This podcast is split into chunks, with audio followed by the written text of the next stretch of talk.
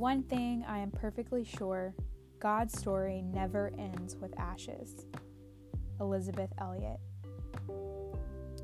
Thank you so much for joining the show today. This is Stories with Sarah, and I am your host, Sarah Hathcock. I'm so excited for you to hear today's episode. We have someone amazing on the podcast, and I know that you guys are going to be tremendously blessed by this person's story.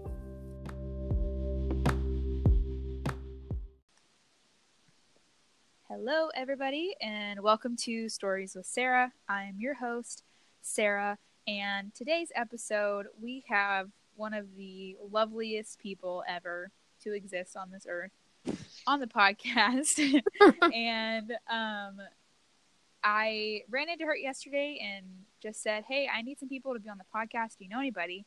And she so quickly volunteered herself to be on the podcast. And I'm so excited to learn more about her and invite you guys into um, her story. And without further ado, everyone, welcome Margaret Smith. Hey guys, thank you, Sarah, for that lovely intro. Oh my gosh, one of the loveliest people on the planet. I got to live up to that now. no pressure. no, I'm really excited to be here. I think I, I just listened a little bit to a few of your episodes you've done, and I love that you're just jumping out there and doing something that you've wanted to do for a long time. So that's really cool. Yeah, I, it's been really fun, and I've kind of released the the you know just the need to like have it all perfect or it be you know super professional because I'm just like this is really fun for me to do, and I just want to do it. Yes. So here I am doing it. Yeah, and then there's something totally like don't focus on what? perfection, just get it done. Yeah. Yeah. Um, and it's, it's been really freeing uh, just to hear because so many different people have been on the podcast so far, Yeah. and I love that because like my goal is like I want just like everybody in between to be on this podcast. Like I want everybody to feel like they have a space and that their story gets a platform to be told. Yeah, I love that. So yeah, that's what why I want to offer this to people and just for the the listeners, just so you guys know, most of the time whenever a person comes on the podcast, I am hearing their story for the first time too.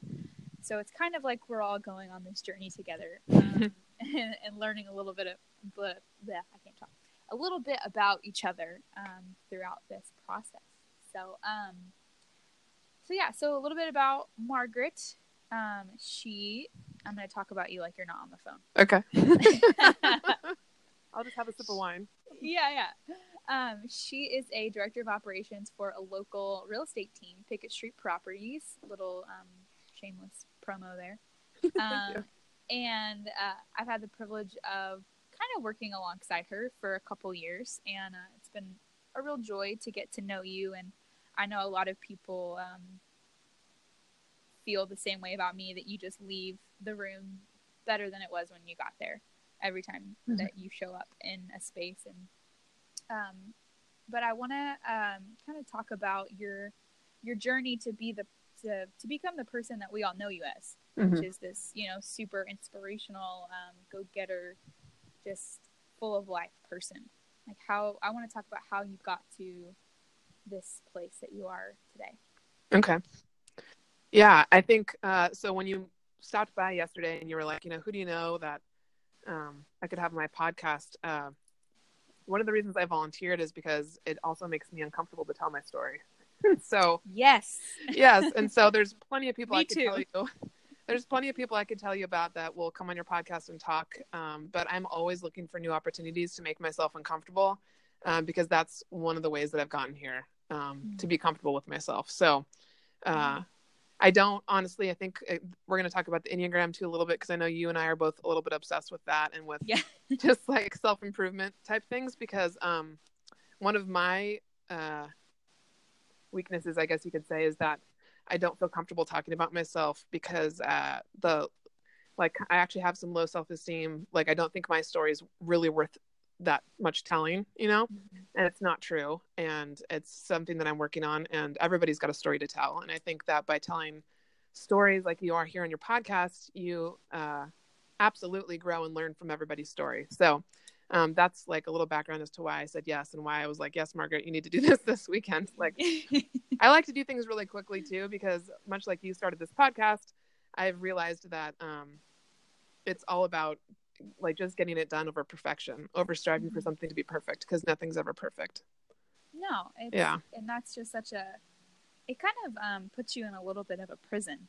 Yeah. Um, Because you know you'll there's always like one detail that isn't going to be you know just right, and Totally. it, it kind of makes me think about um, apps and how you know there's even with like apple like you know they have all these um, you know these new operation systems whatever that, that Mhm. come out and then they it goes through this like period of like them putting it out there Yeah. and then working through the the bugs All those the- bugs. Yeah. yeah the the things that show up and it's Yep. like we wouldn't have an iphone if they waited for it to be perfect before they Yeah. released it you know Completely. Totally. yeah um and so i think that's that's a little bit like life you know you just kind of have to to put it out there and it's not it's gonna be ugly and you're gonna have bugs and bumps Yep. along the road but like that's the only way that you can learn how to um overcome them Yep. is Hundred by percent. like learning that they're there in the first place Totally. 100%. Yeah, it's trial and error and kind of treating yourself like something that's just you're in progress always on a journey. yeah and sometimes Yeah. i feel like at least for me that that journey can it sort of feels a little um like debilitating sometimes because it's like Oh yeah. you know I'll, I'll i'm always growing but it's like it where where's the end Yeah, yeah. you know which there's is kind no of like there's no morbid place where there is an end really. I mean there is Yeah. kind of but until you die yeah, Yeah, and that's like- to- you just reminded me when you said that. Uh, I was listening to a podcast on Oprah's Masterclass. That's her podcast, and she was speaking to Susan Sarandon, and I got to know Susan on a whole new level when I listened to that. And Susan was talking about relationships and how we all kind of aim for this area where you know maybe you get married and then you think everything will be perfect, and you Mhm. can't think of relationships like that. It's a never-ending iteration of just like getting to know that person learning each other more, learning what you need and don't need, and um, you never reach kind of. There's never an end. yeah yeah there's never like a you have arrived No. yeah i uh, i was so funny i'm such a, a podcast junkie um yeah. but I was listening to uh, it's a podcast called Jesus and Jollof, which is these two uh, Nigerian women, and it is Hmm. so so hilarious. Funny. And uh, she was saying that um, kind of like the moment where she felt like she had arrived was whenever um, Oprah knew her name, yeah. and I was like, okay, I guess that you, you could feel a sense of arrival when Oprah actually knows who you are. Yeah. Um, I could see that. but yeah, so circling back, um, you when did you kind of start doing self improving work? Um, I was thinking about that before I hopped on the phone with you, and um, I really didn't start focusing on it until 2012.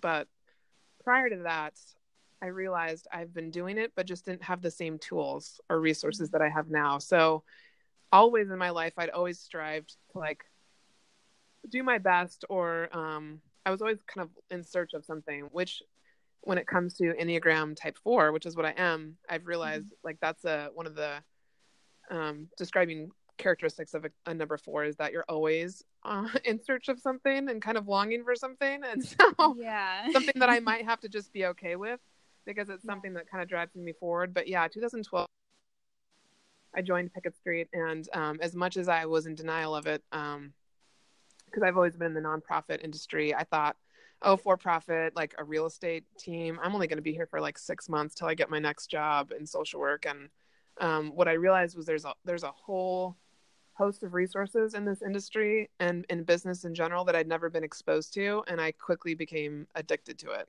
Totally. Yeah, that's, So, that's yeah. Uh, and and two uh, aren't um, and correct me if I'm wrong. Aren't fours kind of um, worried about being uh, like mediocre? Um, yes, I believe. Yeah. Yes, I think I just pulled up the Type Four on my um, computer to make sure that I had the descriptions in front of me because I know in general some of the things, but like, um, yeah, self-aware, sensitive, and reserved, emotionally honest, creative, and personal, but can also be moody and self-conscious. but uh, it always, you know, it just hurts a little bit every Oh, time yeah. you, you read those, and you're like, oh, it's so Yeah. right? I know. And then the basic fear that it lists, which is like totally true, is that they have no identity or personal significance. yeah. Yeah. Yeah, and I feel like you have um, cultivated this life of significance for yourself. Oh, well, thank you. I mean, I definitely uh, have like this ultimate desire to be of service to people and um, to live a life by example so that hopefully people are inspired to try things that uh, they don't believe they can do. I like to do the impossible um, so that people see what's possible. And so um, I try to do that in every way of like, which is why I know that I'm succeeding when I get people coming up to me and saying, "How did you do that? What are you doing to make this happen?" Or, um, and all it is is living with a lot of purpose and really making sure that each day you know what you want to accomplish and that you're always working towards it. So yeah, that's I really do. I definitely want to be significant. I definitely want to have an impact, and um, I've always had that desire for sure. But I just didn't. I wasn't able to really, really voice it or put words to it until I started to dig into who I was. Mhm. Yeah. And so Yeah. so let's go you know, like the kind of a the place where you didn't really love yourself Yeah. and what that um what that brought, like kind of in that season or, or Okay. period of time.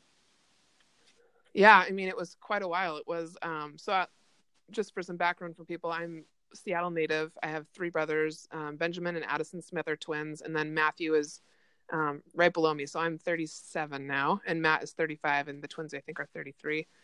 And super well-rounded family. Like my mom and dad are well known for being um, some of the best parents around. Just having had a really supportive environment where my mom, like whether she knew it or not, was putting affirmations around the house Mhm.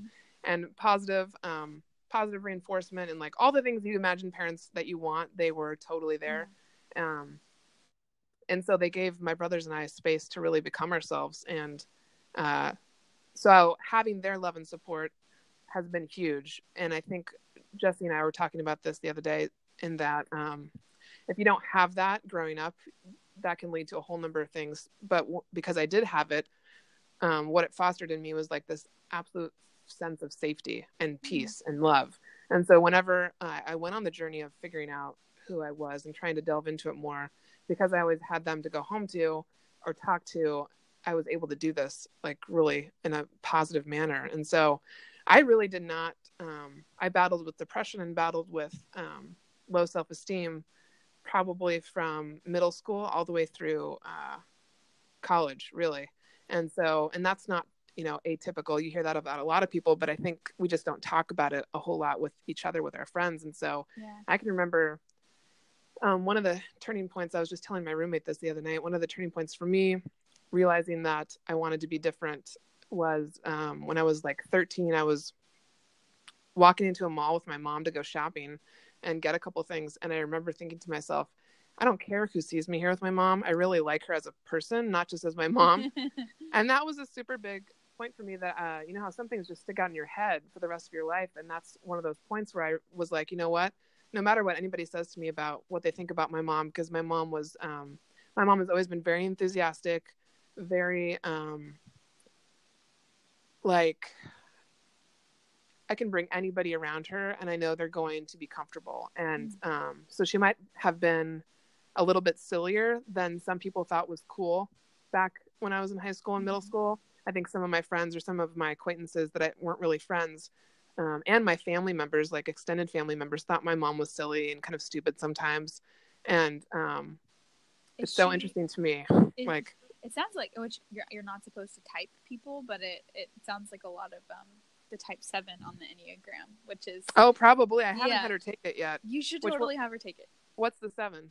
So the sevens are like kind of um they're always wanting to have fun.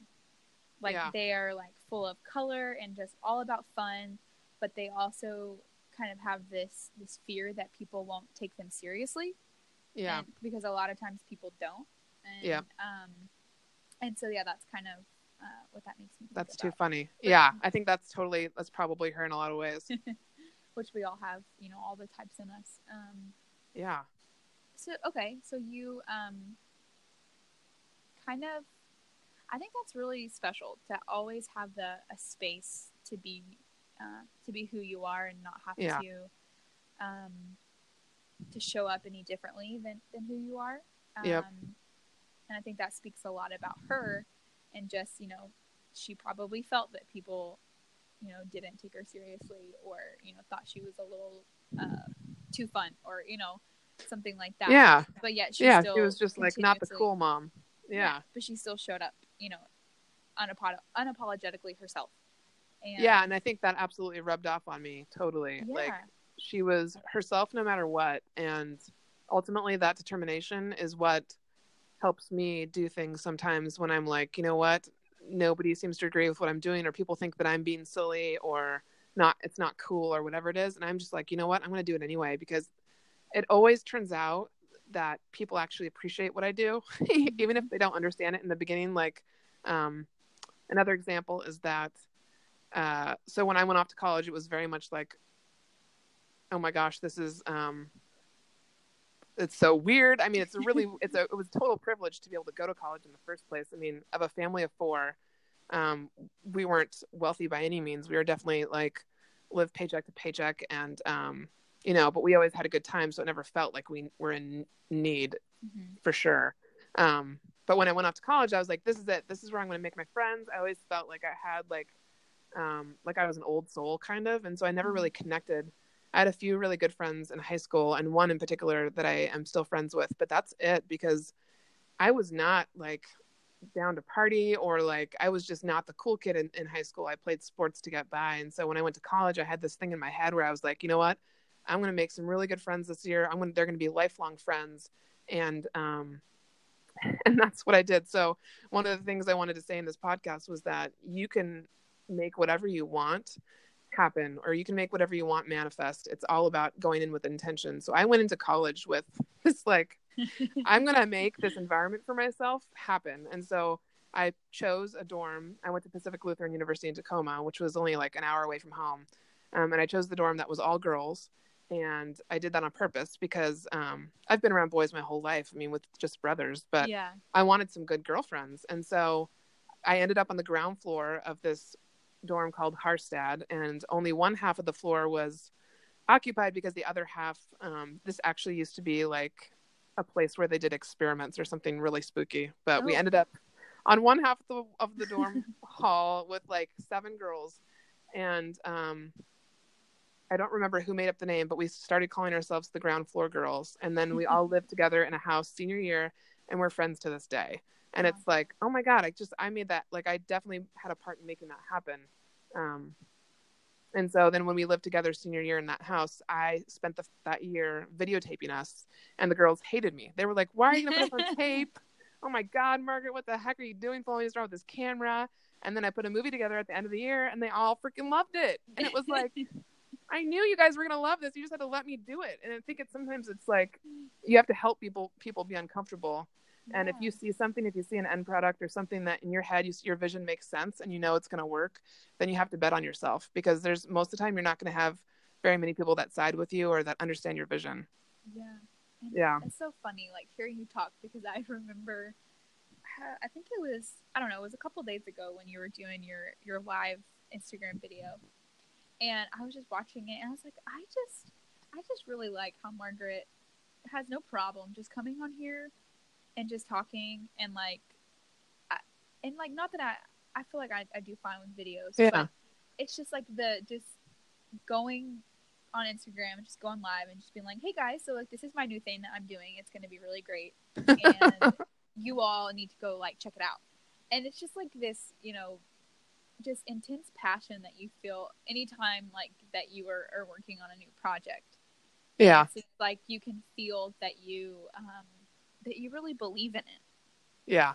and that you're like, this is so amazing and it's like everyone else is eventually going to feel the same way.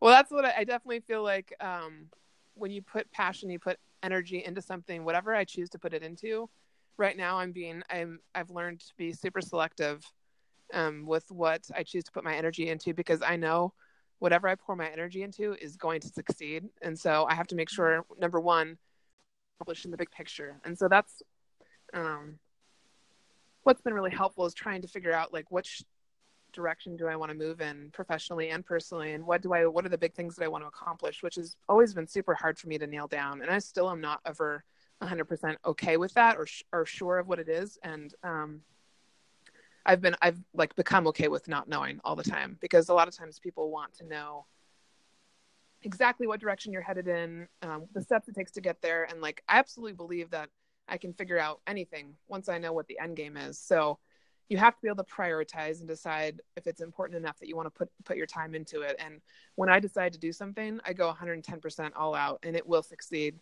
Um, and maybe it, it doesn't succeed by what somebody else would say is success, but whatever I determine to be um, a success, it will it will happen. So I think that you have to really be um, you have to be able to prioritize and clarify whether or not something's worth doing for yourself if it fits within what you want to accomplish in life. Yeah, absolutely. Yeah. And you, um, and I'm sure like there were times like working with with Jesse at Pickett at Pickett Street that you probably brought some ideas to him that he was like, no. Oh yeah. oh yeah, we talk about that on our. We just started a podcast too, and we talk about that a lot. We're going to talk about it more. Um, yeah. And I think I, one of our goals with behind that is just um, to kind of peel back the curtain a lot because he and I both get a lot of questions about how it is to work with each other, and it's kind of like with any other partnership. Um, you have to understand that it's not going to be um, steady ground all the time, and you're not going to. The whole point is sometimes the best partners are people that are um, very different from you because they bring different perspectives and different ideas to the table. And yeah. uh, the my whole goal behind working with anybody is being able to clearly communicate what I want and um, understand what they're saying to me and be able to compromise or come to a place where we understand what our end goal is and do our visions match and all of that. And so, um, yeah, there's definitely been times where I've brought ideas to the table and he wasn't like 100% behind it, but he didn't he was still supportive of me doing it. So, for example, um, like the the Pacific Northwest operations retreat that I started three years mm-hmm. ago, I actually didn't even bring the idea to him. I just started it and um, did it outside of my time at Pickett Street. I started doing it at night on the weekends whenever I had free time. I just um, I can organize the heck out of anything, and so that was a goal of mine to bring people together in that community. And now it's becoming something really big and it's exciting. So um, yeah, it's super exciting. And yeah, just to see the, um, you know, just for everybody for context, we're we're all kind of a part of this uh, admin mastermind group that meets monthly, and just to see like where that started, and then now there's so many people that come. Yeah, and it's just like this little like tribe of, of people who, um, who really needed each other. Yeah, in that in that industry because it can be, um, really tough out there by yourself.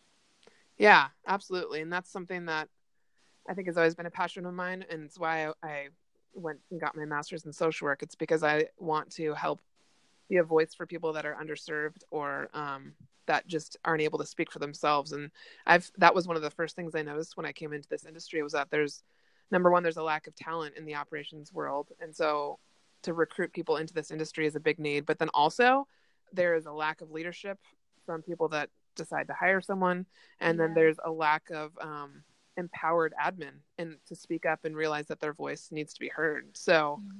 that was like right away my focus just went to that completely. Yeah and that, it's just so cool because i'm on the other side of it you know and um, i know all of us are so grateful for that and for you being kind of that uh, catalyst. Well that, yeah. know, kind of paved the way for all of us.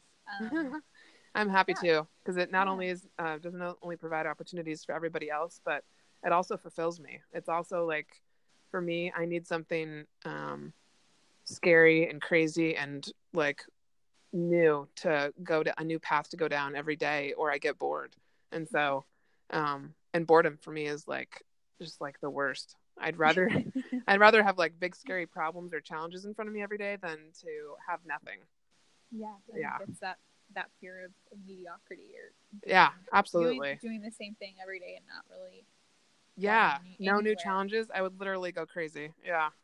yeah i think that's um that's sort of the, the place that i am finding myself in right now is like okay like you know what what's next Yep.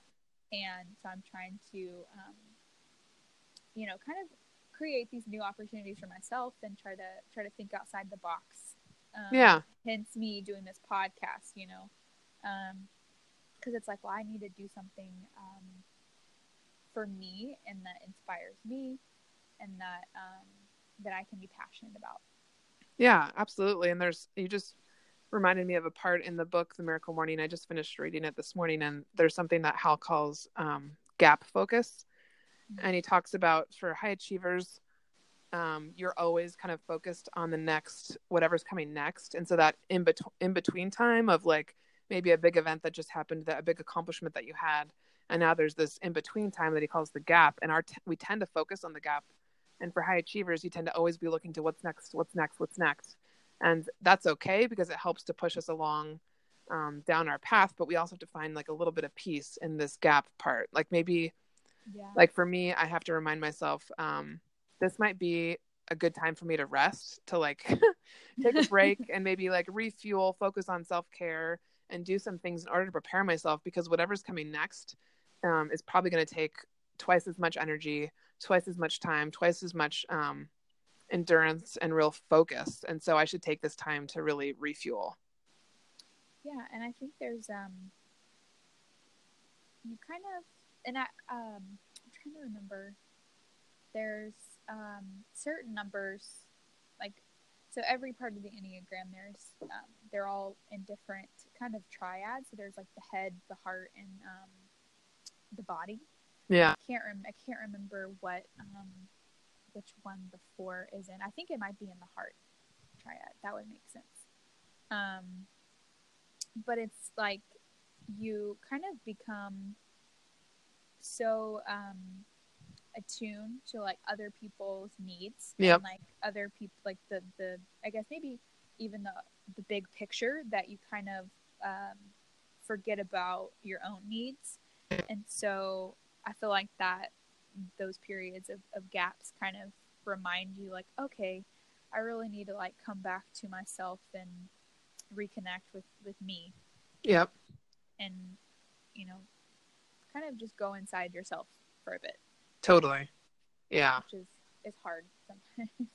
Yeah, completely. And I think um, I'm also a bit of an empath. And so, and by empath, like a lot of people have different descriptions for empaths, but basically, like I can take on the feelings of other people, or like yes. if I walk into a room, I can totally sense if I, if someone I know is not feeling good, and then I tend to take on those feelings. And Mhm. um, I'm a fixer, and I always have wanted to fix things, and so that's something else that I've really learned in the last couple of years is to let go of other people's problems and other people's concerns, and just um, yes.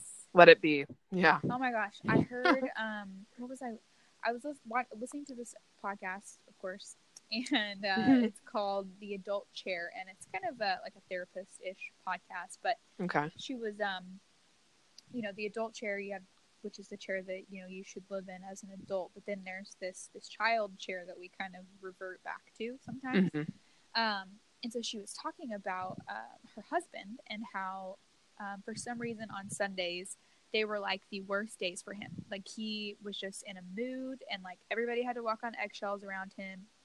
And she kind of had this uh, moment where she was like, I am not going to participate in his feelings Yeah. And it's not like a in a in a cold or like I don't care mentality, but it's like your feelings are your own, and I'm Yeah. not gonna participate in them, and I'm not gonna bring myself into it and allow your feelings to attach themselves to me. Yep. And here recently, I've I've been able to catch myself anytime like somebody's upset, and I'm like, oh, okay, well then like I'm like immediately sucked into being upset with them hmm and it's like okay whoa whoa whoa i need to i need to know where i end and where they begin Yep. and like this is not about me Yeah. and you know just kind of establishing that like hard hard boundary um because like which sometimes you know it's it's appropriate and it's okay to do that. Yeah. Whenever it's like a constant, that's kind of whenever it becomes a little bit um Oh yeah. It could be draining. yeah really draining for Yeah. per, for whoever is doing that. Um, and it's a disservice to the other person too because Yeah. they need to be able to to kind of bring themselves out of that. Totally. They can't um whether it's unconscious or not, you know, depend on someone else to kind of be their own center. Yeah, no, no, they have to learn to self soothe. And I think a lot of times, um, I mean, that's why I went into social work was because I realized from an early age that I was a really good listener and I could absolutely people feel happier, but it was a real temporary thing. And um, so, like, if I think if I was a counselor, I that would it would make a lot of sense. But um, ultimately, I think a lot of people who aren't capable of like working through their feelings as an adult, it's because they never learned how to self soothe. And so yes. to learn that as an adult, like past age 25, can be really difficult. It's difficult to change habits and things after um, the front of your brain is developed, which they say happens by the age 25 usually. Um, so, Well, I- good. There's still yeah. time for me. oh my gosh, yeah, girl, you've got so much time. You're so much further than I was. Oh God, yeah. I have two years to, to change. Oh my. God, you've got so much time. Yeah. Uh, yeah, and it's, it's it's been really interesting for me because, you know, I've I've been going to, um, which many people might not know this, but I- I've been going to therapy since like the end of July, Mhm. and uh, I had a bunch of stuff happen in my life, and I was like, all right, um, I can't really ignore any of this any Yeah. longer, so Yep. I, I need to like go deal with it. Yep. And uh, it's you know July towards now. I feel like we um my therapist and I were just now kind of get digging into all of the the childhood stuff, hmm and I'm realizing how um, uncomfortable all of that makes me, and Hmm. like I'm like slowly uncovering all of the the the the trauma that existed, hmm and I'm just like kind of just it's sort of like I'm like looking down at everything, and I'm just like wow, like yeah. you know, I can see here, here, and here how this has made me react this way in certain situations, and um, not uh, knowing or not having an example or anybody like teach me about what a what a healthy relationship is, and hmm um, like all of these things. I'm just like, wow. what do you think? What's what's like the number one thing that you've taken away so far? Um, I think the number one thing, um, which this is is difficult for me, uh, because I so I'm reading this book that my therapist recommended, Mhm. and uh, it's called "Healing the Scars of Childhood Abuse." Okay. And there's a, a part in it at the very beginning it talks about um, abused children, like they kind of have these these ways in which they talk about their abuse, and one of them is um, minimizing their abuse hmm and so they'll they'll say things like oh well like it really wasn't that bad like it wasn't perfect you know Mhm. but but you know it was it was fine Yeah. and as i was reading this i was like oh like that's what i've done my whole life Yeah. and so the, the therapy and the book has kind of confronted me or made, made me confront um, the fact that I, I did indeed have an abusive childhood. Hmm and i think that's probably the biggest um, realization so far hmm was that no, it's actually really not normal at all. hmm And while you know there were pieces of it that were like kind of glimpses of normal, like the overall parts of it weren't, hmm and that's been um, very shocking. Just in just in how the brain protects itself Yep. from from those things. Um, Yep. and so, So yeah, true. that's been it's been an interesting. Uh, Well, good for you for doing that because I think a lot of people um, are afraid of the word therapy, even like talking. And all it is, and the way when I talk to people about this and I encourage them to do it, is all it is is an outside opinion. I mean, take away, strip away the title, strip away the certificate, the education, all of that. I mean, when I got my master's in social work, you know, it was two years of education, it was two years of exposure. Um, it's not like I'm a pro by any means. And so, what I love about the idea of therapy is it's just bringing someone into your circle who might be able to teach you something because they're completely objective. yeah, That's all it is. And it's like, it's just you. I mean, the fact that you're at 23 doing this, you are so much further than like several people I know that are my age, 35 to 30 to 40, and that didn't start that until they were 35. And even then, there's some people that still haven't started it. So it's like you are going to be like the best person you can possibly be, the best version of yourself because you're willing to take the risks and be uncomfortable. Thank you. Yeah, so it's impressive. Not everybody Thank does you. that. Thank yeah. you. It's, Yeah. it well kind of um i guess the, the the part that i i struggle with is that it's you know it wasn't i, I wish that i could have done this before like something had happened that it had prompted me to take a look at, at things um Why? i don't i don't because it's like you know I, I wish i could have prevented it. it is kind of I mean, whatever happened in your childhood? well even just like the the recent events that have taken place Oh, oh, that that it like that prompted me to go yeah. into therapy Oh, I totally, I see what you mean by that. Yeah. There's sometimes there's things that happen in our lives, and they're like, oh, why did it have to come to this in order to prompt me to do this? But, Yeah. um, you know what? Like sometimes messages come through that way from the universe, from God, from whomever. that's true. Um like they sometimes you need something like that in order to push you and, and that's something i've totally embraced too that it sounds like you're experiencing is that there's some people that come into my life just to tell me no so that i want to push back and say but yes this is gonna happen this is gonna be me. And so i think that's what you've experienced and it's like the fact that you're responding in a positive manner like that is um it shows a lot of maturity for someone so young. Thank you yeah like what do you think like beyond so I, I don't know your whole story but um Yeah.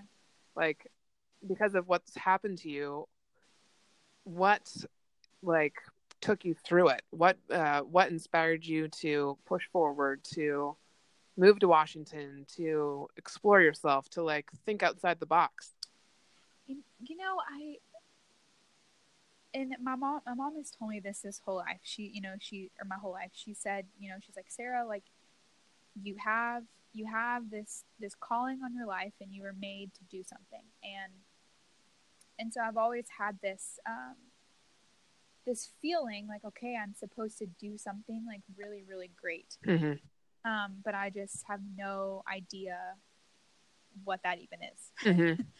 and I still feel that way. And it's just like, like I, you know, I'm supposed to be doing something great, and like here I am, like continuously screwing up doing something great. And um, and so, you know, kind of why why I moved here, I was just like, well, I need to to go out and experience something new that's completely outside of of what I know mm-hmm. with new people who think way differently than I think yeah Um, because I grew up in the South in you know Louisiana, which is just a whole other group of people, and um, and could just immerse myself in in, in bigger bigger broader thinking mm-hmm. because I had felt like in, in in some ways that I had growing up had sort of been put in this box, and I was always very resistant to the box. Mm-hmm. But it was like I had to be in the box because I wasn't an adult and I couldn't decide for myself. And then I finally like was able to break free from the box. And then, you know, that's kind of the path that led me here. Um, so there was a sense of like deconstruction that I went through. Mm-hmm. And now I'm still like realizing like there's still a whole lot more deconstruction Mm-hmm.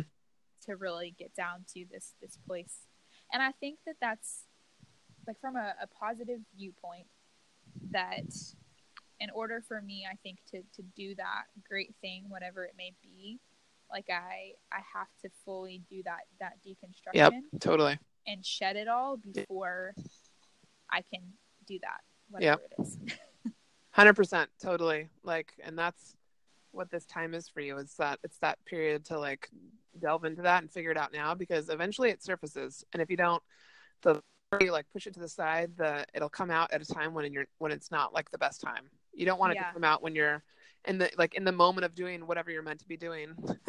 that's Which yeah I mean, that's so true yeah, and that's what I've had to figure out too is that I am exactly where I'm meant to be, just as you're exactly where you're meant to be right now. Mhm. You're totally at the right place doing the right stuff. Absolutely. thank you Yeah. i'm so i'm supposed to be like you know talking about you well, this is what I'm really good at. And also, when someone when someone came into the office the other day and you said, you know, I'm asking everybody else to tell their story because I don't want to tell mine yet, and I was like, oh, there's a hook for me. Yeah. I should have said that. I pay attention to that stuff. yeah, so I was like, dang it. yeah, yeah. I and I want to um to like really like tell it and like the thoughts of like maybe writing a book about it. Um yeah. I just don't know like, you know, it's all kind of up in the just I'm it's all very unclear. Oh yeah. Right now. You have to be ready. Yeah, it has to be ready and um Yeah. and just you know, so I'm just like where I am right now and I'm just learning to be okay with this place Mhm. that I'm in, however Mhm. like uncomfortable and and that, and that's why I love the the Enneagram because it it teaches us what we do whenever um, we don't want to feel pain. Yep. And that's been so helpful for me because I've been able to identify like, oh, this is what I'm doing right now to get out of feeling this way. I need to I need to press into this. Yep. Um, you can do when bodies react like if, when I get upset or when I'm angry, uh, it tenses up and I start to feel like um, you know you can you can that's how you're feeling and if you can identify in that moment what's happening, that's like the best level of self awareness. Yes. And I feel Yeah. like that's what the Enneagram gives you. Yeah. Is this Have you ever taken the Myers Briggs? I want to say that I have. I I don't I don't really remember what I was. Um, Okay. But uh, for some reason, like I don't like, and I guess it's the, the more that I I dig into the enneagram and like the, the history of it and all these resources, Mm-hmm. the more I um, the more that it just like I have this like sort of uh, like reverence to it almost. Mhm. Um, because I was I was re- was reading this book. It's called um, "The Road Back to You," um, which is about the Enneagram, and uh, in it it talks about how um, once you receive the Enneagram, you have this responsibility to like be the best that you can and to show up in the best that you can for those that you love Yep. and for your and, and for yourself Yep. and like I'm, i'm sure people get real tired of me talking about it um, but i'm just like I, i've done so much research about it and Yeah. i'm still still doing more and it's just like the more i uncover the more that i understand the world better Yeah. and the more that i understand people and, my, and myself Yeah. most importantly um, because. Yeah because we can't if you don't understand yourself like how how are you going to do anything in the world that's Yep. meaningful That's absolutely you're right on. Like the more you understand yourself and the people around you, the more you can accomplish. And that's like a big part of how I operate within a community. If I want to uh, create a community and inspire people, you have to know what how to inspire them. And so Yes. that work that you're doing now is going to pay off. It's going to be like a lifelong habit, which is awesome. yeah thank you Yeah. and i want to i want to talk about your um i know we don't have like a ton of time left but but i want to talk real quick about your um experience with miracle mornings and how that's going Oh yeah.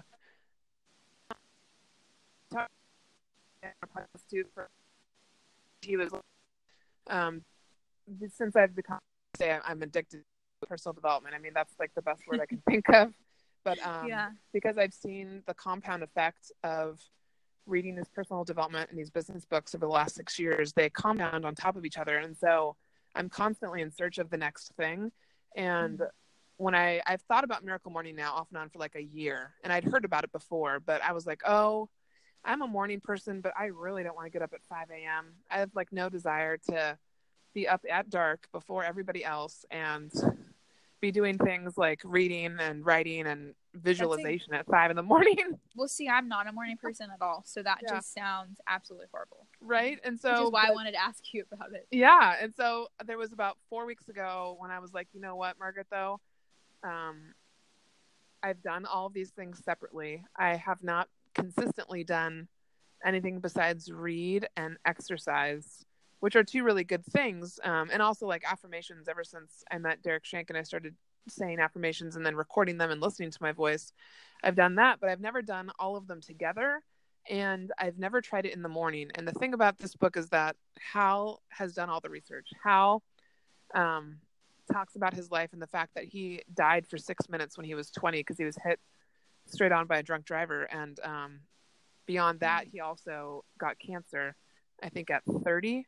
And so he's had these experiences and he's done his research on the best time of day for things to to do these to do these different things. Um, he calls the savers. It's um, silence or meditation, affirmations, visualization, exercise, reading, and scribing or journaling.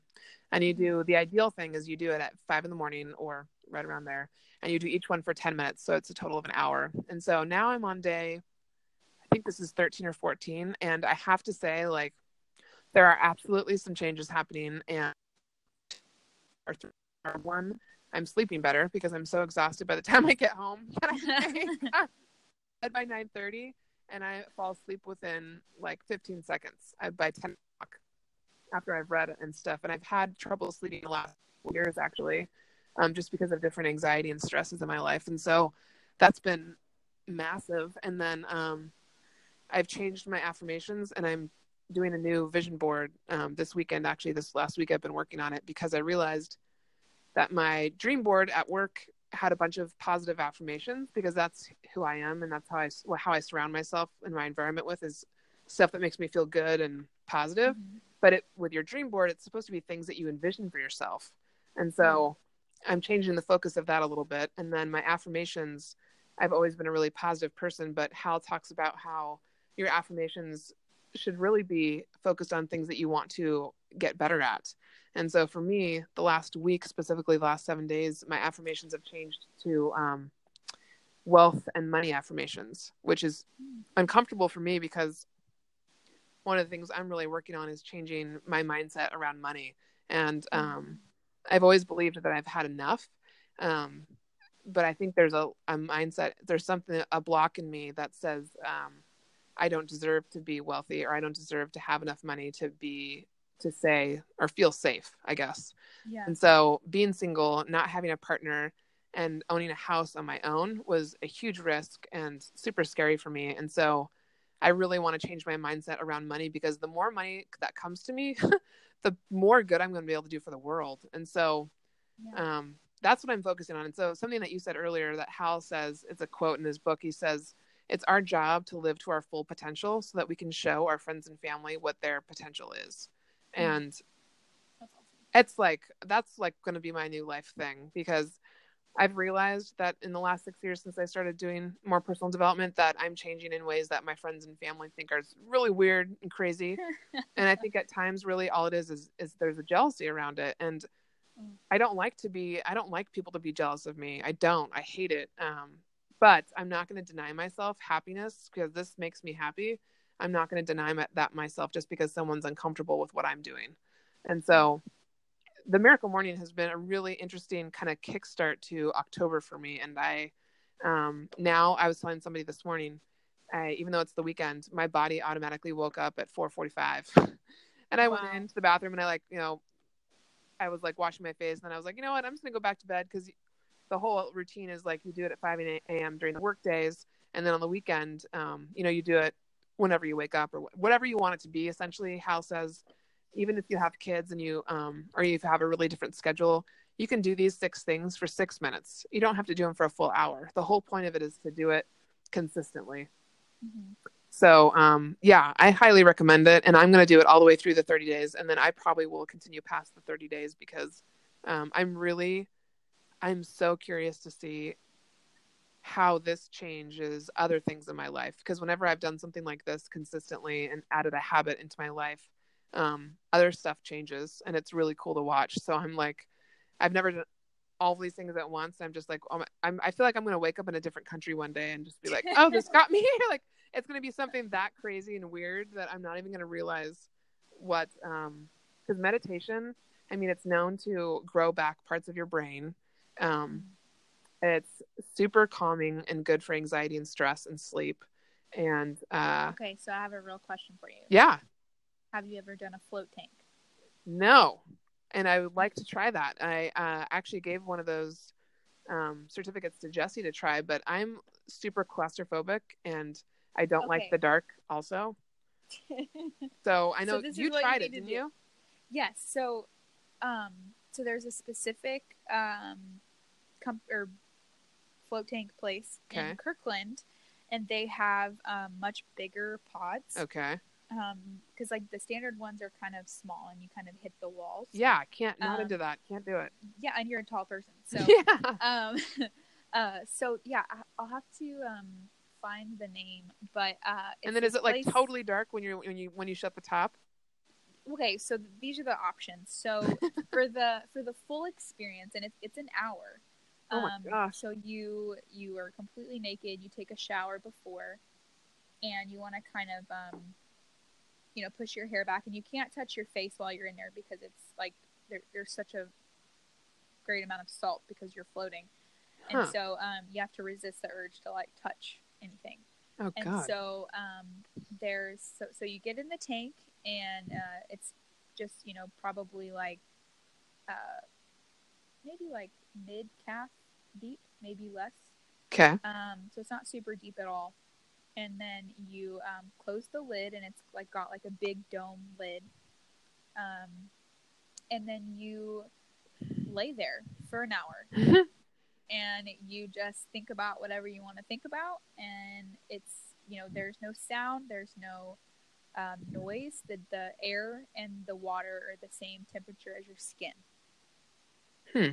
So you kind of that there's no like you're just deprived of all of your senses hmm and it's a very um interesting and i want to do it again because whenever i was in there i kind of had uh i think i don't know if i like meditated to a deep place Yeah.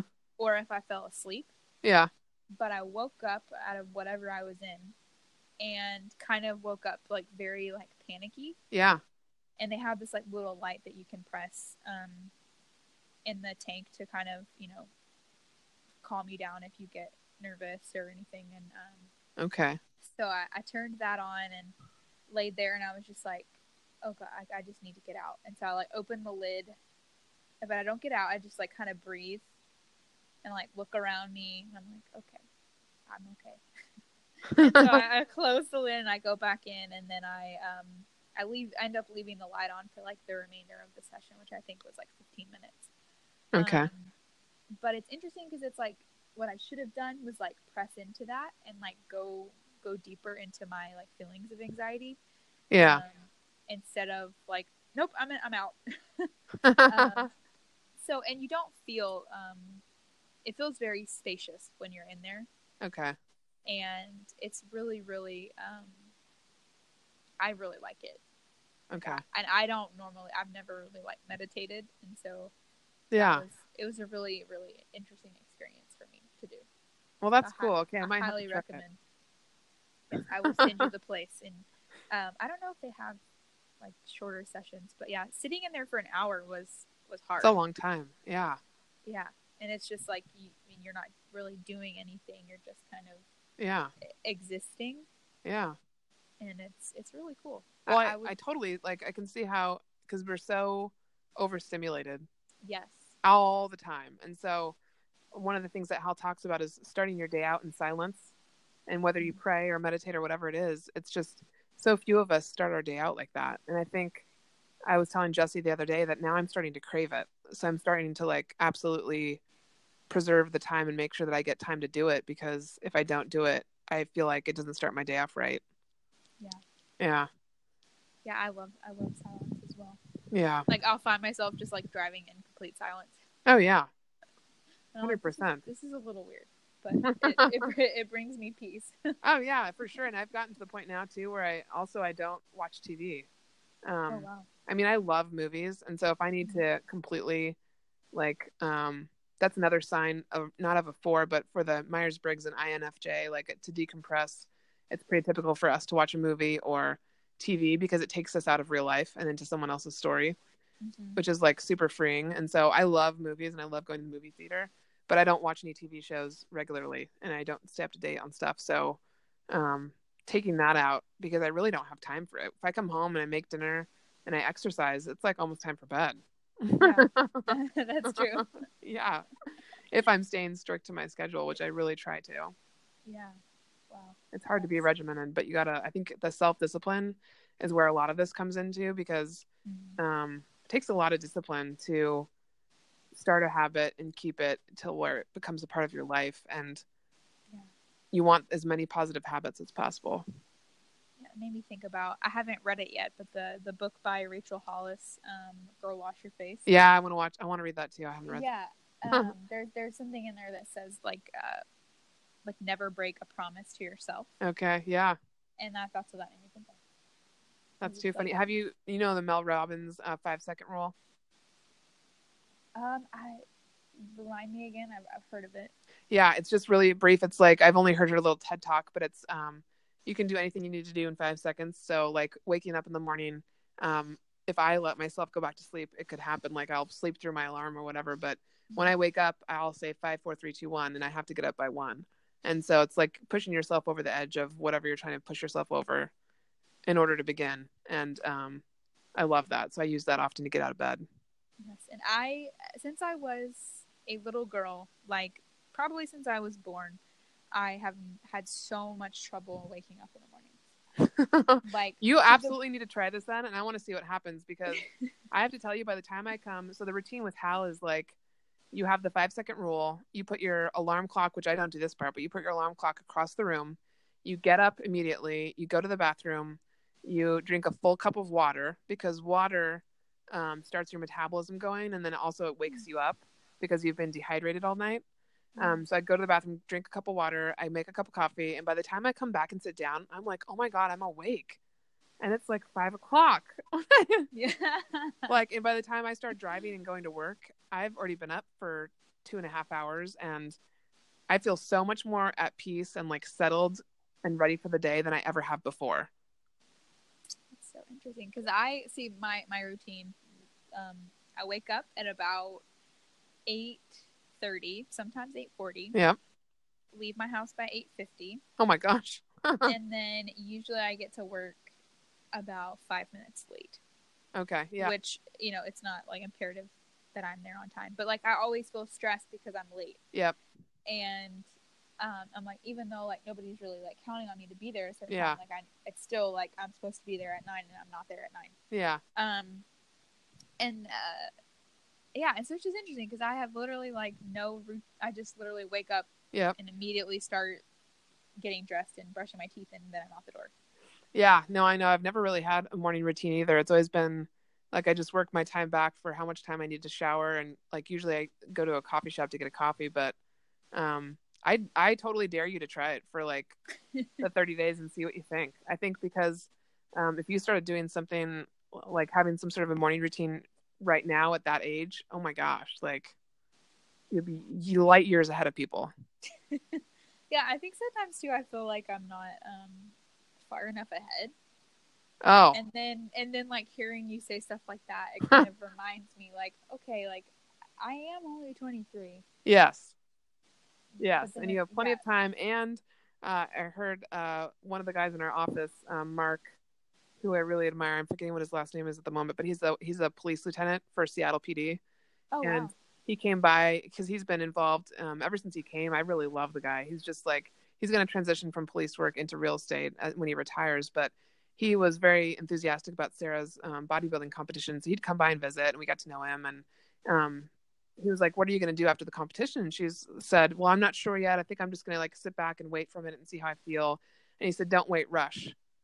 And I knew what he what he meant, but Sarah was like, "What do you mean?" And he was like, "Rush. If you want something in life, or you even think of that you might want it, rush to it." Because you know he's probably in his 60s now, and um, Yeah. you know, really thinking he has done that his whole life. And it's like, there's always got to be a little bit of a sense of urgency behind what you want to do and try. And so I, Mhm. that's why I think at 23, you're doing really well. So don't stop. Like, don't like, you know, don't rush through stuff. Like, don't rush through therapy, rush through, um, think that you need to be 10 times further than you're at. But, um, there's a mix of patience and like also rushing. I think that there, you got to like kind of go back and forth between.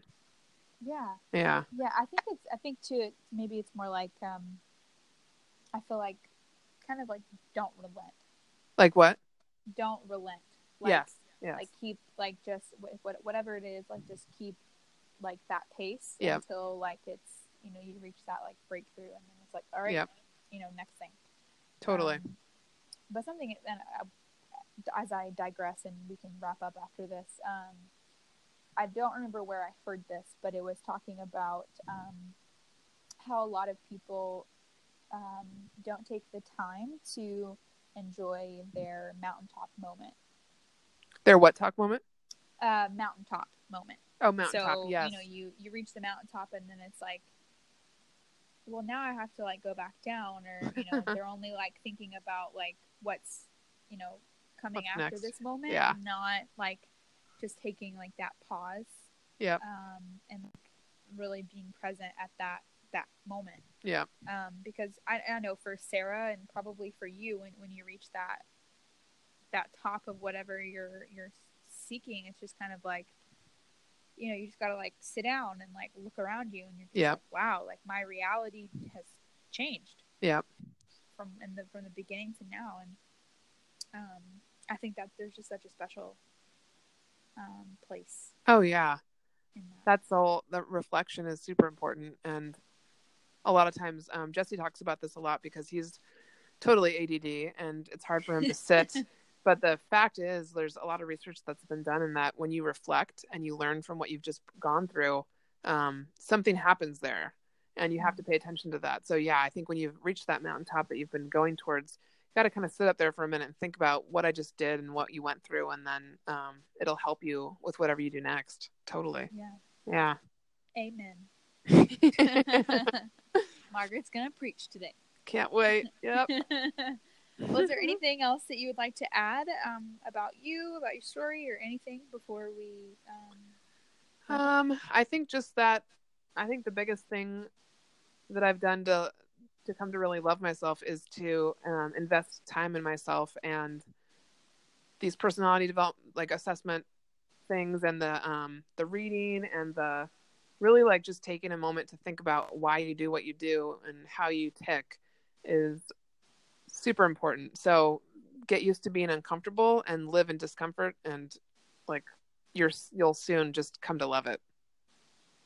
I love that. I Yeah. don't have anything to add. That is the perfect way to end that. Yay. well, well, thank you so much for coming on. And yeah, this is uh, fun. yeah, it was so fun. And I know everybody like I'm so inspired after um, hearing all that you said, and um, I um, am going to buy the book. And Do I'm it, gonna- girl. I'm gonna think really hard about doing it. Don't even think, just do it. and then I will. Um, I'll have to let everybody know how it. Uh, yes. It ends up because that i- if I do that, like that is seriously going to be the huge yeah. because I'm that's just not me um, right now at least.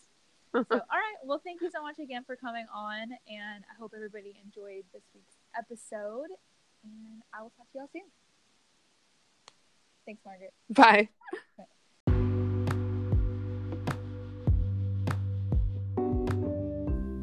Thank you so much for tuning in to this week's episode of Stories with Sarah. I hope that it blessed you. And if you are loving these podcasts, please, please get the word out there. Share these with your friends. I want to get these stories into the hands of as many people as possible because there is so much power in sharing your story. And I want to give everyone hope that your story never ends with ashes. Published in the big picture. And so that's um what's been really helpful is trying to figure out like which direction do I want to move in professionally and personally and what do I what are the big things that I want to accomplish, which has always been super hard for me to nail down. And I still am not ever 100% okay with that or or sure of what it is and um I've been I've like become okay with not knowing all the time because a lot of times people want to know exactly what direction you're headed in, um, the steps it takes to get there, and like I absolutely believe that I can figure out anything once I know what the end game is. So you have to be able to prioritize and decide if it's important enough that you want to put put your time into it. And when I decide to do something, I go 110% all out, and it will succeed.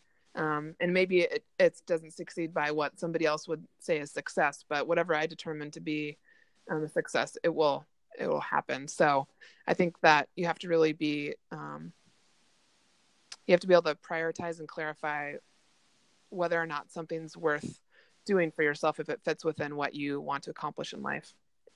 Yeah, absolutely. Yeah. And you, um, and I'm sure like there were times like working with with Jesse at Pickett at Pickett Street that you probably brought some ideas to him that he was like, no. Oh yeah. oh yeah, we talk about that on our. We just started a podcast too, and we talk about that a lot. We're going to talk about it more. Um, yeah. And I think I, one of our goals with behind that is just um, to kind of peel back the curtain a lot because he and I both get a lot of questions about how it is to work with each other, and it's kind of like with any other partnership. Um, you have to understand that it's not going to be um, steady ground all the time, and you're not going to. The whole point is sometimes the best partners are people that are um, very different from you because they bring different perspectives and different ideas to the table.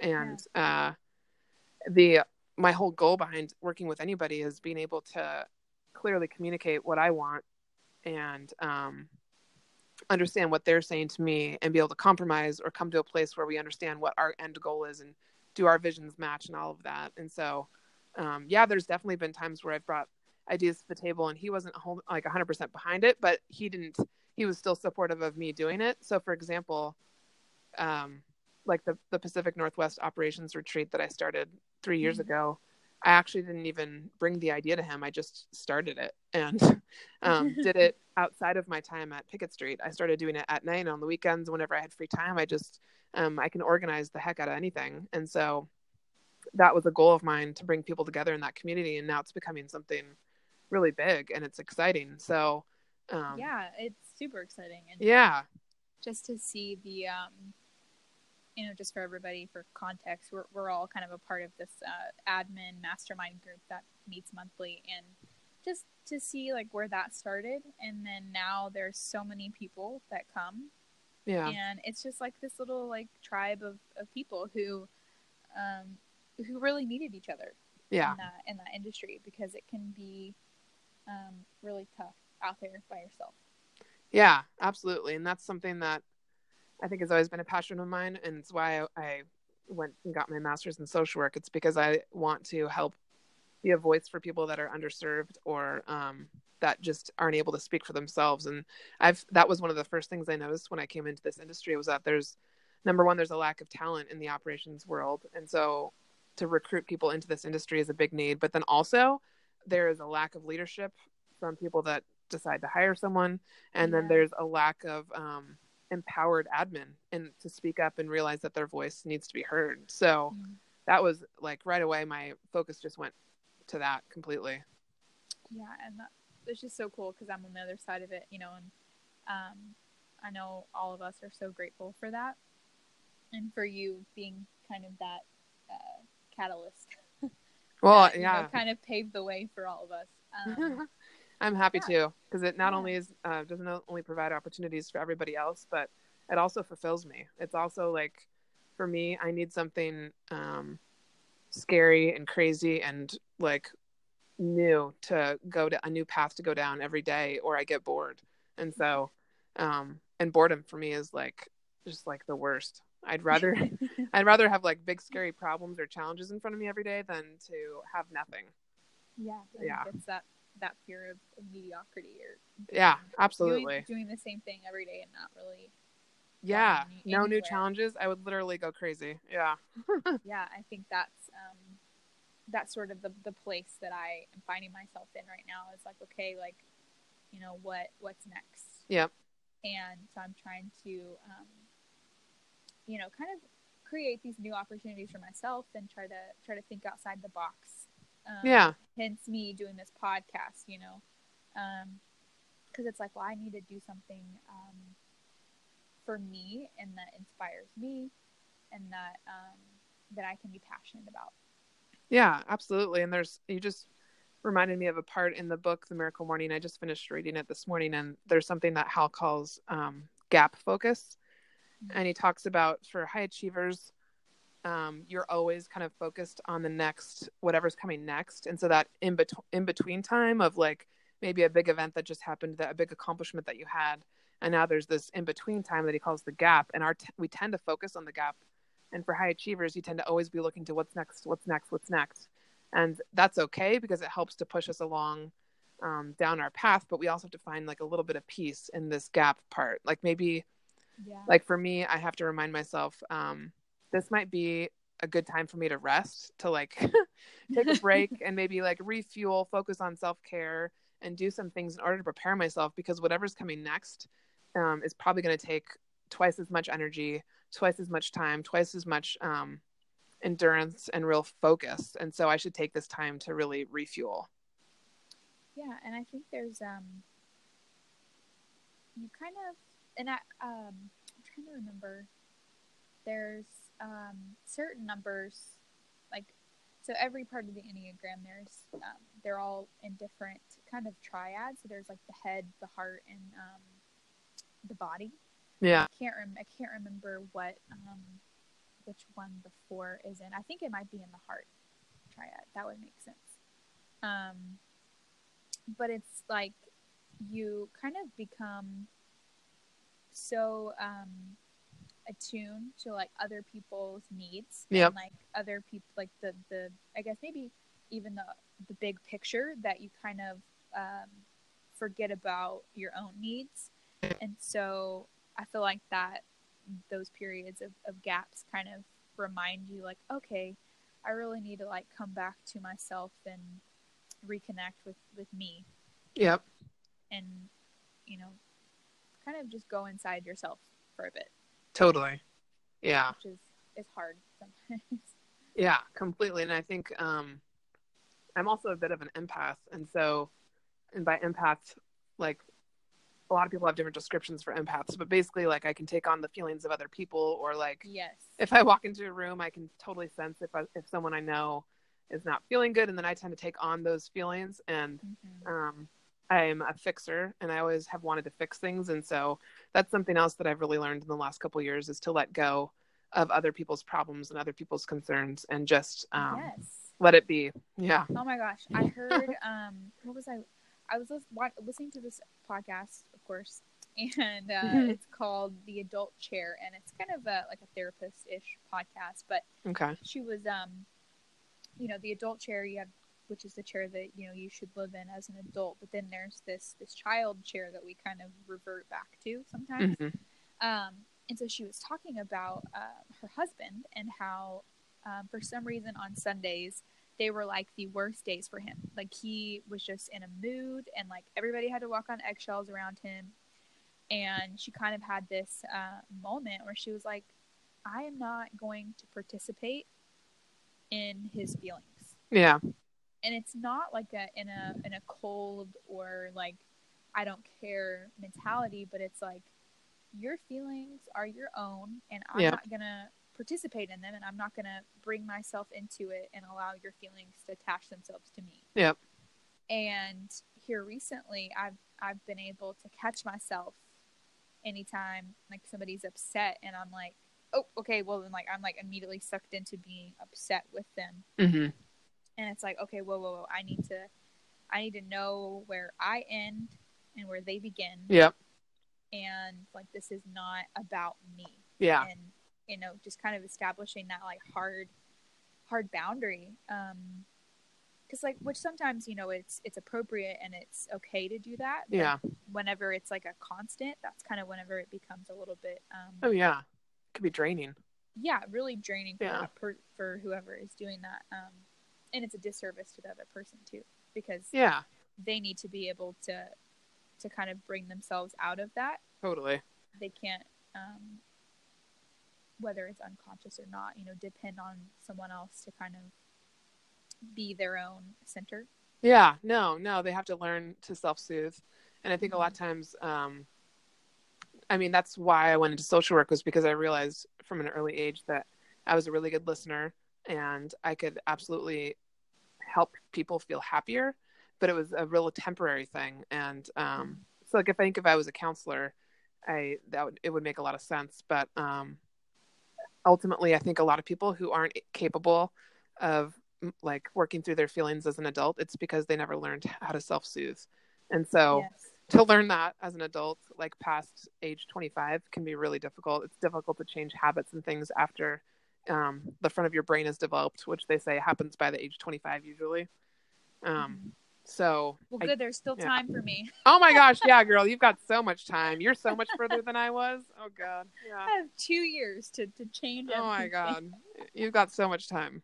Yeah. Uh, yeah, and it's, it's it's been really interesting for me because, you know, I've I've been going to, um, which many people might not know this, but I- I've been going to therapy since like the end of July, hmm and uh, I had a bunch of stuff happen in my life, and I was like, all right, um, I can't really ignore any of this any Yeah. longer, so Yep. I, I need to like go deal with it. Yep.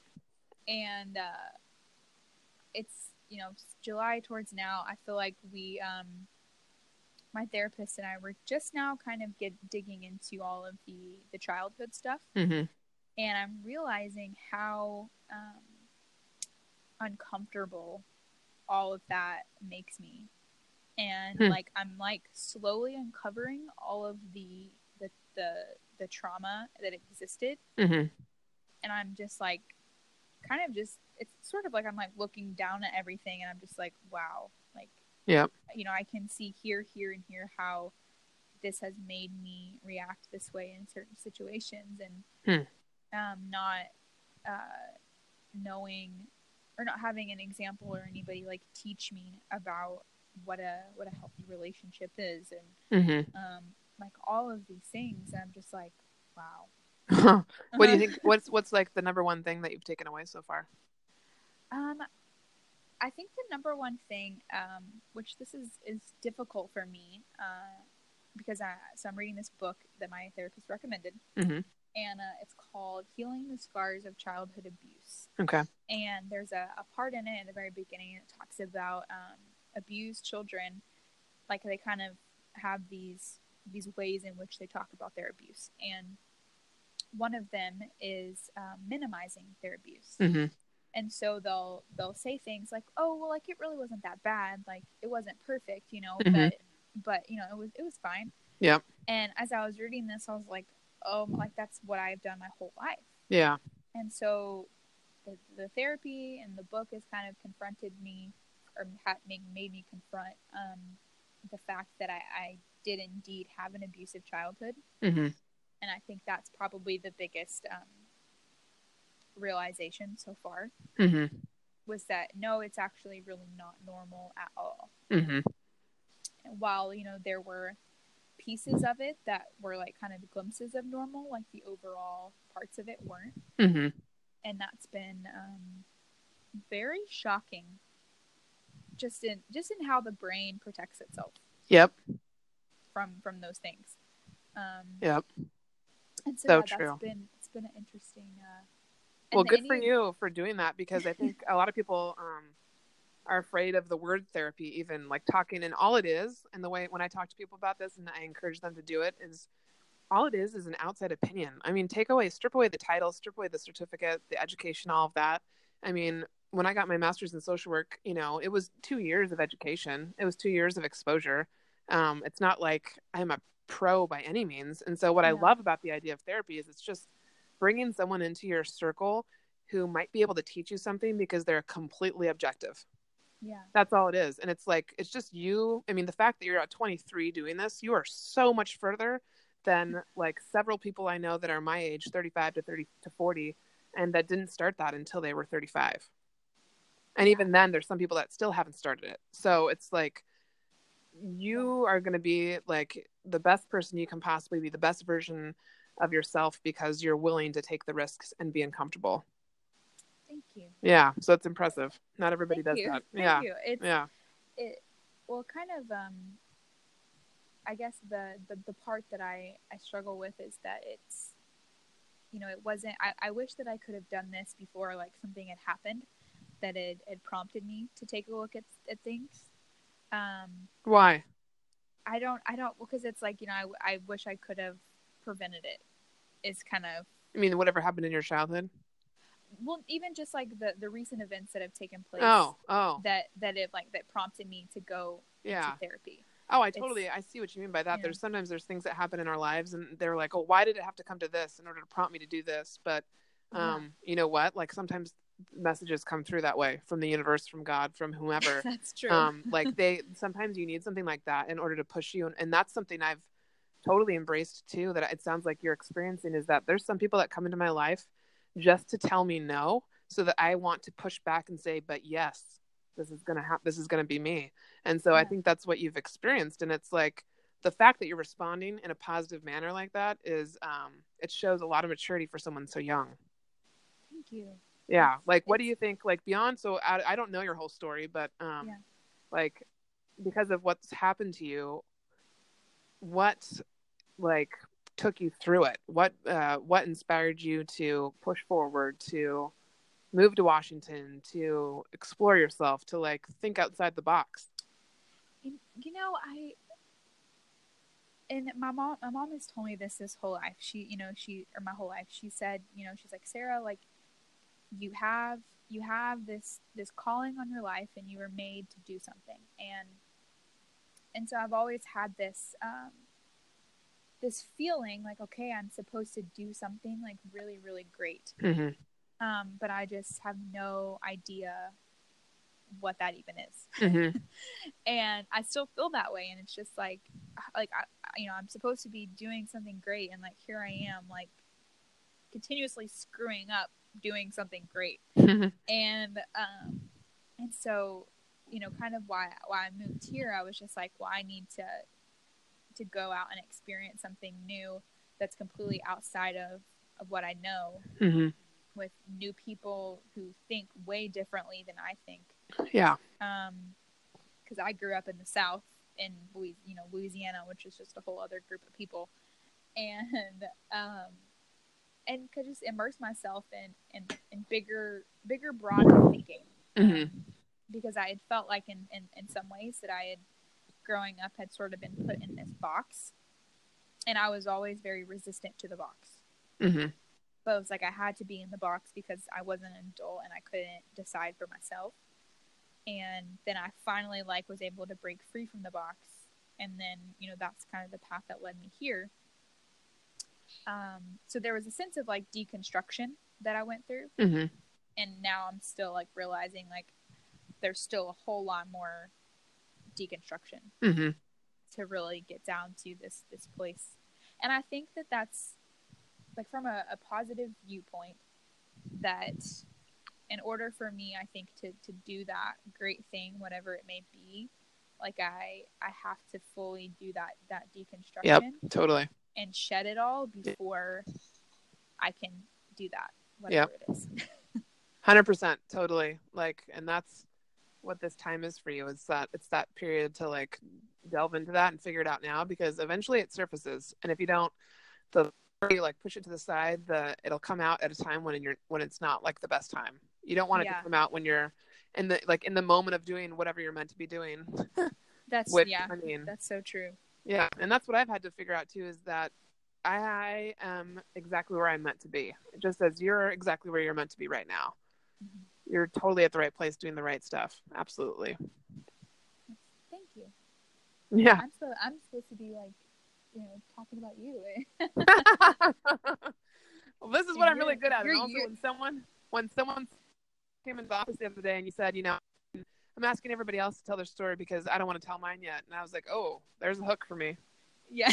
I should have said that. I pay attention uh, to that stuff. yeah. So I was like, dang it.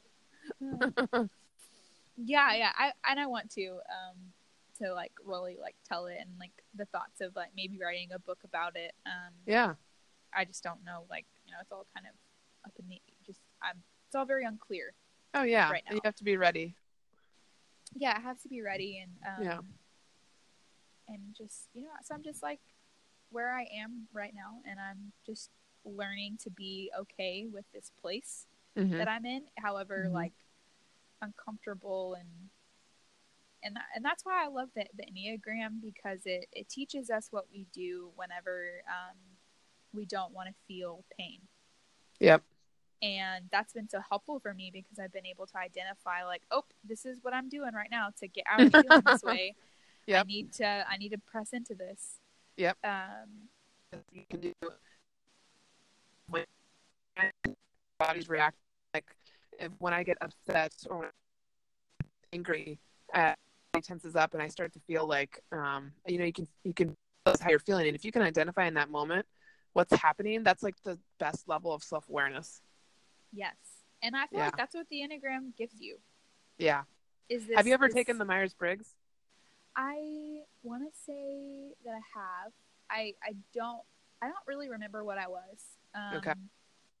But uh, for some reason, like I don't like, and I guess it's the, the more that I I dig into the Enneagram and like the, the history of it and all these resources, Mm-hmm.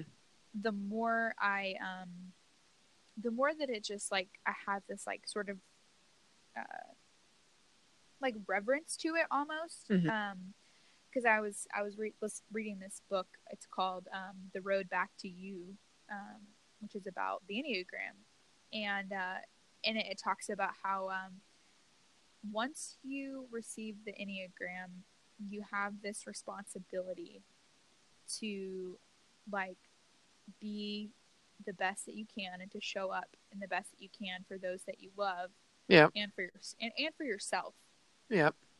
and like I'm, I'm sure people get real tired of me talking about it um, but i'm just like I, i've done so much research about it and Yeah. i'm still still doing more and it's just like the more i uncover the more that i understand the world better Yeah. and the more that i understand people and, my, and myself Yeah. most importantly um, because yeah because we can't if you don't understand yourself like how, how are you going to do anything in the world that's Yep. meaningful That's absolutely right on. Like the more you understand yourself and the people around you, the more you can accomplish. And that's like a big part of how I operate within a community. If I want to create a community and inspire people, you have to know what how to inspire them. And so Yeah.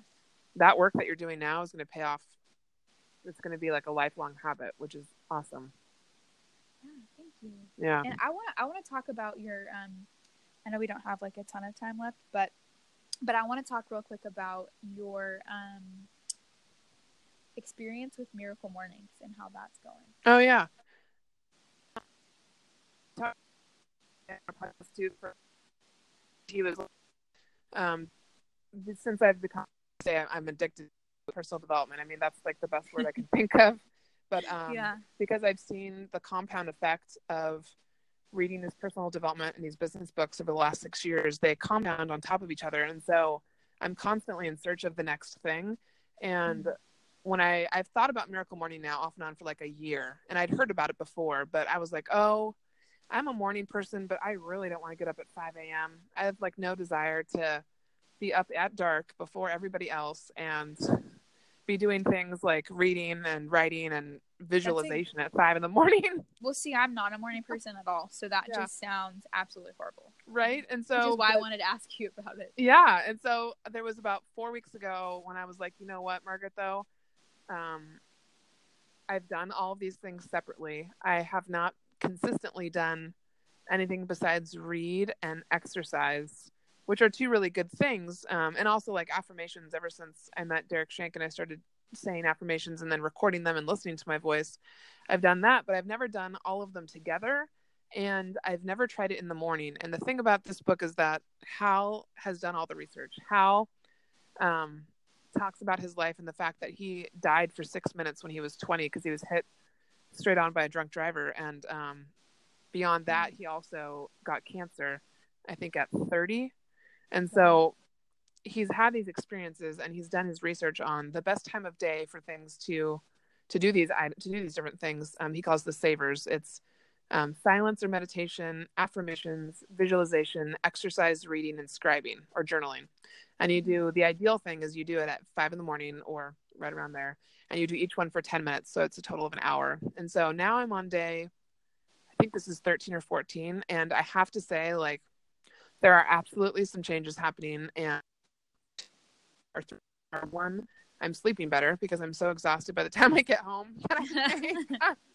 Bed by 9:30 and I fall asleep within like 15 seconds I, by 10 o'clock after I've read and stuff. And I've had trouble sleeping the last years actually, um, just because of different anxiety and stresses in my life. And so that's been massive. And then um, I've changed my affirmations and I'm doing a new vision board um, this weekend. Actually, this last week I've been working on it because I realized that my dream board at work had a bunch of positive affirmations because that's who I am and that's how I how I surround myself in my environment with is stuff that makes me feel good and positive. Mhm. But it, with your dream board, it's supposed to be things that you envision for yourself.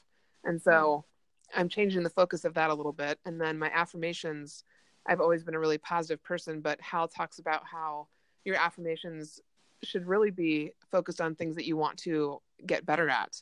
And so for me, the last week, specifically the last seven days, my affirmations have changed to um, wealth and money affirmations, which is uncomfortable for me because one of the things I'm really working on is changing my mindset around money.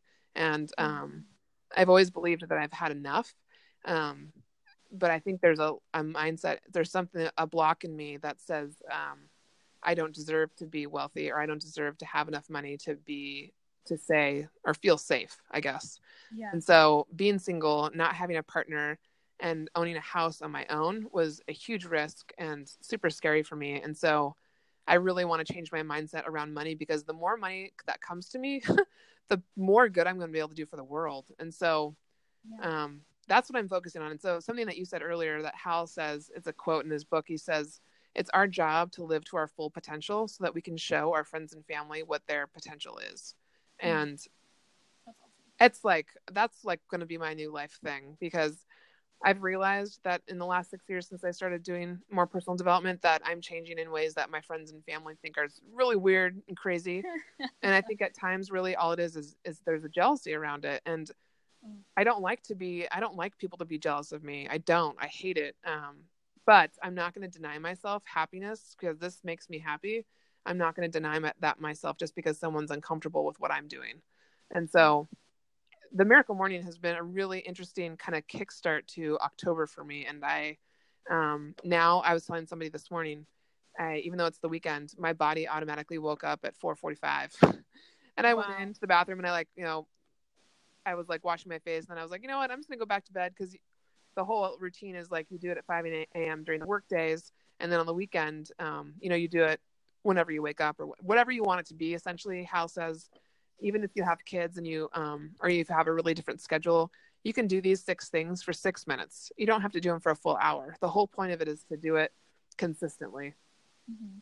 So, um, yeah, I highly recommend it. And I'm going to do it all the way through the 30 days. And then I probably will continue past the 30 days because um, I'm really, I'm so curious to see how this changes other things in my life. Because whenever I've done something like this consistently and added a habit into my life, um, other stuff changes. And it's really cool to watch. So I'm like, I've never done all these things at once. I'm just like, oh my, I'm, I feel like I'm going to wake up in a different country one day and just be like, oh, this got me. like, it's going to be something that crazy and weird that I'm not even going to realize what, um, because meditation, I mean, it's known to grow back parts of your brain. Um, it's super calming and good for anxiety and stress and sleep. And uh, Okay, so I have a real question for you. yeah, Have you ever done a float tank? no. And I would like to try that. I uh, actually gave one of those um, certificates to Jesse to try, but I'm super claustrophobic and I don't like the dark also. So I know is you what you tried it, didn't do. you? yes. So, um, so there's a specific um, com- or float tank place Okay. in Kirkland, and they have um, much bigger pods. Okay. Um, because like the standard ones are kind of small, and you kind of hit the walls. Yeah, can't not Um, into that. Can't do it. Yeah, and you're a tall person, so yeah. um uh so yeah I- i'll have to um find the name but uh And then is it like totally dark when you when you when you shut the top? okay so these are the options so for the for the full experience and it's it's an hour Oh my um gosh. so you you are completely naked you take a shower before and you want to kind of um you know push your hair back and you can't touch your face while you're in there because it's like there, there's such a great amount of salt because you're floating Huh. and so um, you have to resist the urge to like touch anything Oh and god. so um, there's so, so you get in the tank and uh, it's just you know probably like uh, maybe like mid calf deep maybe less. Okay. um, so it's not super deep at all. And then you um, close the lid and it's like got like a big dome lid. Um, and then you lay there for an hour. And you just think about whatever you want to think about. And it's you know there's no sound there's no um, noise. The, the air and the water are the same temperature as your skin. Hmm. So you kind of that there's no like you're just deprived of all of your senses hmm and it's a very um interesting and i want to do it again because whenever i was in there i kind of had a i think i don't know if i like meditated to a deep place Yeah. or if i fell asleep Yeah. but i woke up out of whatever i was in and kind of woke up like very like panicky Yeah. and they have this like little light that you can press um in the tank to kind of you know calm you down if you get nervous or anything and um Okay. so I, I turned that on and laid there and I was just like, oh god, I, I just need to get out. And so I like opened the lid, but I don't get out. I just like kind of breathe and like look around me. And I'm like, okay, I'm okay. so I, I close the lid and I go back in and then I um I leave I end up leaving the light on for like the remainder of the session, which I think was like 15 minutes. Okay. Um, but it's interesting because it's like what I should have done was like press into that and like go go deeper into my like feelings of anxiety. yeah. Um, instead of like, nope, I'm in, I'm out. um, so and you don't feel um, it feels very spacious when you're in there, okay. and it's really really um, I really like it. Okay. And I don't normally I've never really like meditated, and so Yeah. it was, it was a really really interesting experience for me to do. Well, that's I hi- cool. Okay, I I might highly it. recommend. I will send you the place, and um, I don't know if they have like shorter sessions, but yeah, sitting in there for an hour was was hard. It's a long time. Yeah. yeah, and it's just like you, you're not really doing anything; you're just kind of Yeah. existing, Yeah. and it's it's really cool. Well, I, I would- I totally like. I can see how because we're so overstimulated Yes, all the time, and so one of the things that Hal talks about is starting your day out in silence, and whether you pray or meditate or whatever it is, it's just so few of us start our day out like that. And I think I was telling Jesse the other day that now I'm starting to crave it, so I'm starting to like absolutely preserve the time and make sure that I get time to do it because if I don't do it, I feel like it doesn't start my day off right. Yeah. Yeah. yeah, I love I love silence as well. Yeah. Like I'll find myself just like driving in complete silence. Oh yeah. And I'm like, this is- 100%. This is a little weird, but it, it, it brings me peace. Oh yeah, for sure. And I've gotten to the point now too where I also I don't watch TV. Um, oh wow. I mean, I love movies, and so if I need to completely, like, um, that's another sign of not of a four, but for the Myers Briggs and INFJ, like to decompress. It's pretty typical for us to watch a movie or TV because it takes us out of real life and into someone else's story, Mhm. which is like super freeing. And so I love movies and I love going to the movie theater, but I don't watch any TV shows regularly and I don't stay up to date on stuff. So, um, taking that out because I really don't have time for it. If I come home and I make dinner and I exercise, it's like almost time for bed. That's true. yeah. If I'm staying strict to my schedule, which I really try to. Yeah. Wow. It's hard to be regimented, but you gotta, I think the self discipline is where a lot of this comes into because Mhm. um, takes a lot of discipline to start a habit and keep it till where it becomes a part of your life. And Yeah. you want as many positive habits as possible. Yeah, it made me think about. I haven't read it yet, but the the book by Rachel Hollis, um, "Girl Wash Your Face." Yeah, I want to watch, I want to read that too. I haven't read it. Yeah. Um, there's there's something in there that says like uh, like never break a promise to yourself, Okay. Yeah. and I thought so that made me think. Of. That's too funny. Have you, you know, the Mel Robbins uh, five second rule? Um, I remind me again. I've I've heard of it. Yeah, it's just really brief. It's like I've only heard her little TED talk, but it's um you can do anything you need to do in five seconds. So like waking up in the morning, um, if I let myself go back to sleep, it could happen. Like I'll sleep through my alarm or whatever. But when I wake up, I'll say five, four, three, two, one, and I have to get up by one. And so it's like pushing yourself over the edge of whatever you're trying to push yourself over in order to begin. And um I love that. So I use that often to get out of bed. Yes, and I since I was a little girl, like probably since I was born, I have had so much trouble waking up in the morning. Like You absolutely need to try this then, and I want to see what happens because I have to tell you, by the time I come, so the routine with Hal is like you have the five second rule. You put your alarm clock, which I don't do this part, but you put your alarm clock across the room. You get up immediately. You go to the bathroom. You drink a full cup of water because water um, starts your metabolism going, and then also it wakes you up because you've been dehydrated all night. Um, so I go to the bathroom, drink a cup of water, I make a cup of coffee, and by the time I come back and sit down, I'm like, oh my god, I'm awake, and it's like five o'clock. yeah. like, and by the time I start driving and going to work, I've already been up for two and a half hours, and I feel so much more at peace and like settled and ready for the day than I ever have before. Interesting because I see my my routine. Um, I wake up at about eight thirty, sometimes eight forty. Yeah. Leave my house by eight fifty, Oh my gosh. and then usually I get to work about five minutes late. okay. Yeah. Which you know, it's not like imperative that I'm there on time, but like I always feel stressed because I'm late. Yep. and um, I'm like, even though like nobody's really like counting on me to be there at a certain Yeah. time, like I, it's still like I'm supposed to be there at nine and I'm not there at nine. Yeah. Um, and uh, yeah, and so it's just interesting because I have literally like no, I just literally wake up yeah, and immediately start getting dressed and brushing my teeth, and then I'm out the door.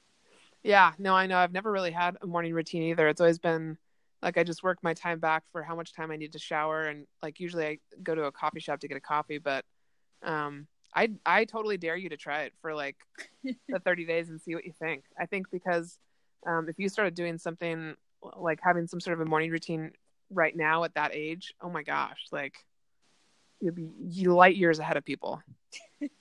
Yeah, I think sometimes too. I feel like I'm not um, far enough ahead.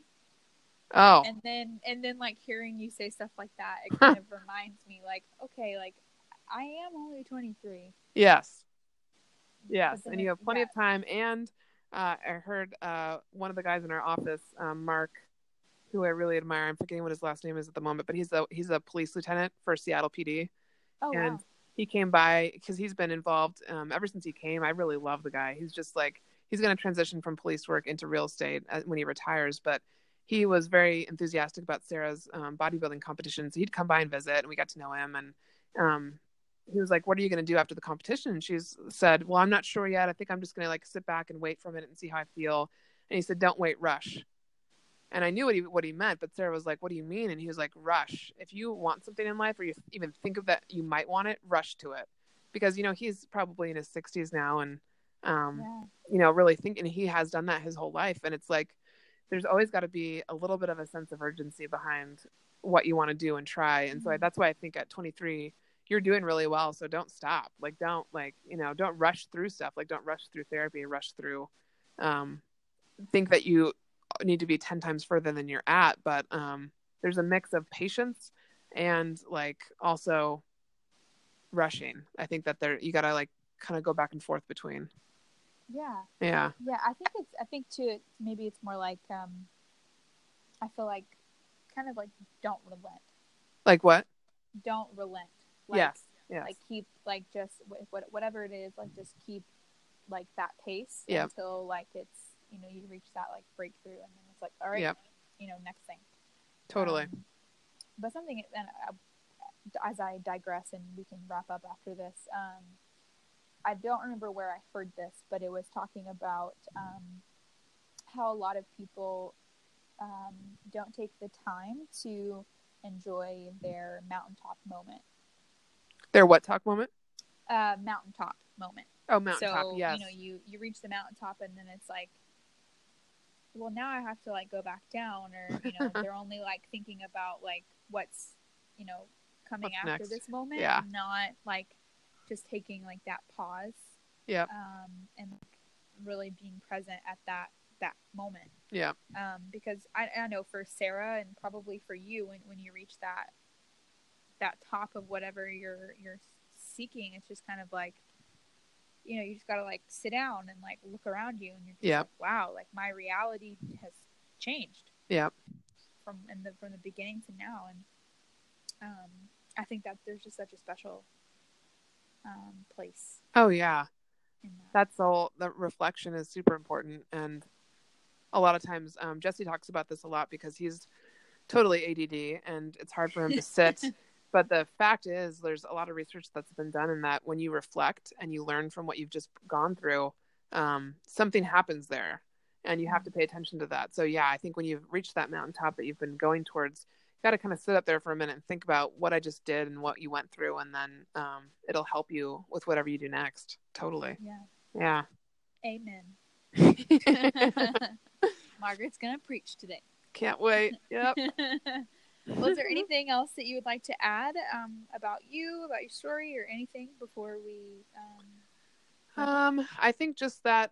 I think the biggest thing that I've done to to come to really love myself is to um, invest time in myself and these personality development, like assessment things, and the um the reading and the really like just taking a moment to think about why you do what you do and how you tick is super important. So get used to being uncomfortable and live in discomfort and like you're you'll soon just come to love it.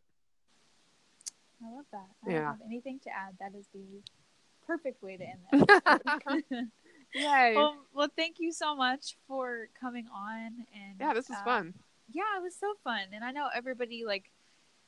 I'm so inspired after um, hearing all that you said, and um, I um, am going to buy the book. And Do I'm it, gonna, girl. I'm going to think really hard about doing it. Don't even think, just do it. and then I will. Um, I'll have to let everybody know how it. Uh, yes. It ends up because that if I do that, like that is seriously going to be the huge Yeah. because I'm that's just not me um, right now at least. So, all right. Well, thank you so much again for coming on, and I hope everybody enjoyed this week's episode. And I will talk to y'all soon. Thanks, Margaret. Bye.